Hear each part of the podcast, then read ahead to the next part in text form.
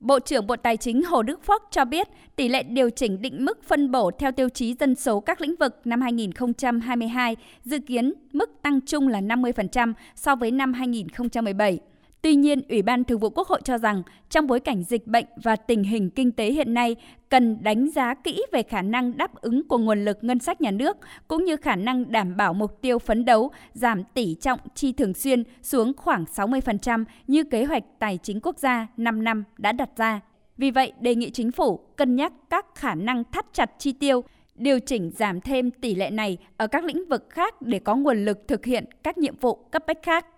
Ủy ban Thường vụ Quốc hội đề nghị đảm bảo cơ cấu lại chi ngân sách nhà nước năm 2022 gắn với nguyên tắc tiết kiệm hiệu quả theo hướng giảm mạnh tỷ trọng chi thường xuyên, tăng tỷ trọng chi đầu tư phát triển trên cơ sở sắp xếp bộ máy quản lý hành chính, áp dụng cơ chế tự chủ đối với các đơn vị sự nghiệp công lập, thực hiện đề án cải cách tiền lương, từng bước đổi mới phương thức quản lý ngân sách nhà nước theo kết quả thực hiện nhiệm vụ.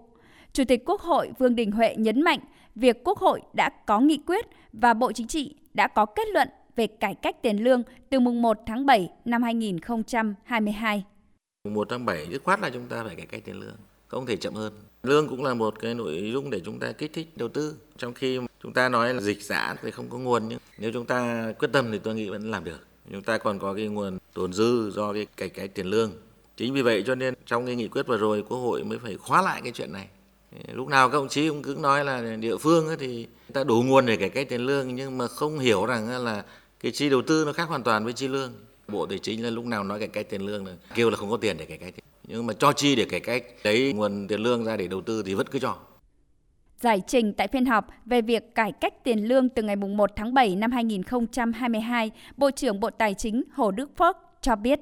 Thực hiện cái cải cách tiền lương thì hiện nay à, địa phương là còn 252.000 tỷ, nguồn cải cách tiền lương nó còn dư. Nhưng mà vừa rồi 7 tỉnh đề nghị là dùng cái tiền này để chống dịch. Nhưng mà thực cấp nói về Bộ Tài chính thì cũng đã trả lời họ hết rồi, tức là thực hiện theo cái nghị quyết 23 là gói của nguồn này dứt khoát để thực hiện cái cải cách tiền lương. Còn thực hiện cái giải pháp khác để à, lấy từ nguồn dự trữ tài chính, rồi lấy từ cái tiết kiệm chi à, 10% chi thường xuyên và 5% các cái khoản hồi họp thì tiếp khách rồi các cái khoản đi công tác nước ngoài trong và trong nước để mà chi. Nếu như mà vẫn chưa đủ thì phải tiếp tục điều hành cái chính sách tài khoá linh hoạt cắt giảm một số nhiệm vụ chi không cần thiết. Cải cách tiền lương thì cũng sẵn sàng để thực hiện ạ.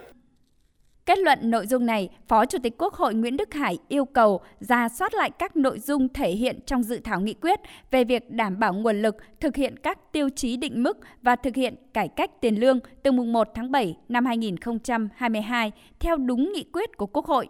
đồng thời dự phòng các rủi ro, phương án xử lý rủi ro, đảm bảo tương thích với tỷ lệ ngân sách và các mục tiêu chỉ tiêu trong kế hoạch tài chính 5 năm của Quốc hội. Ủy ban Thường vụ Quốc hội cũng thống nhất lấy tiêu chí dân số là tiêu chí chính để phân bổ ngân sách cho các địa phương. Tuy nhiên đề nghị chính phủ ra soát các tiêu chí bổ sung để bao quát đặc thù của từng vùng miền.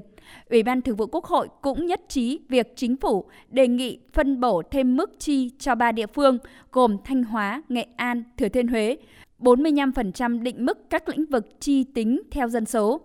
Việc phân bổ thêm sẽ tạo nguồn lực cho các địa phương này xây dựng phát triển kinh tế xã hội theo nghị quyết của Bộ Chính trị.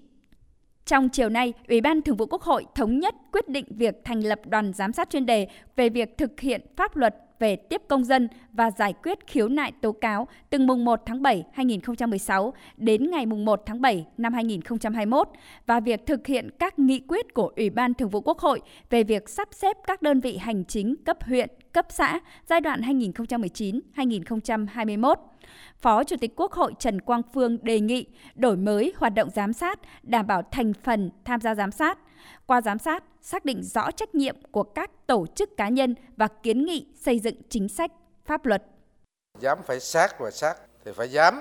Thứ hai nữa là phải phối hợp chặt chẽ với các cơ quan hữu quan, kể cả trung ương và địa phương để tạo sức mạnh tổng hợp trong cái quá trình à, tổ chức giám sát. Cái mời thành phần đấy thì đề nghị ra soát là mời các cái chuyên gia lãnh đạo các cái cơ quan của chính phủ rồi các cái cơ quan khác đấy ví dụ như chỗ thanh tra chính phủ này kiểm toán nhà nước phó tổng kiểm toán và phó tránh thanh tra đương chức. Cũng trong chiều nay cho ý kiến về kiến nghị giám sát của Hội đồng dân tộc về việc phân định miền núi vùng cao, Ủy ban Thường vụ Quốc hội đề nghị Hội đồng dân tộc ra soát các văn bản, chính sách pháp luật có liên quan đến miền núi, vùng cao, đảm bảo tính thống nhất trong hệ thống pháp luật hiện hành, đồng thời nghiên cứu sửa đổi bổ sung tiêu chí và thực hiện phân định vùng miền núi, vùng cao làm cơ sở thống nhất, đồng bộ để thực hiện chính sách pháp luật trong giai đoạn tiếp theo.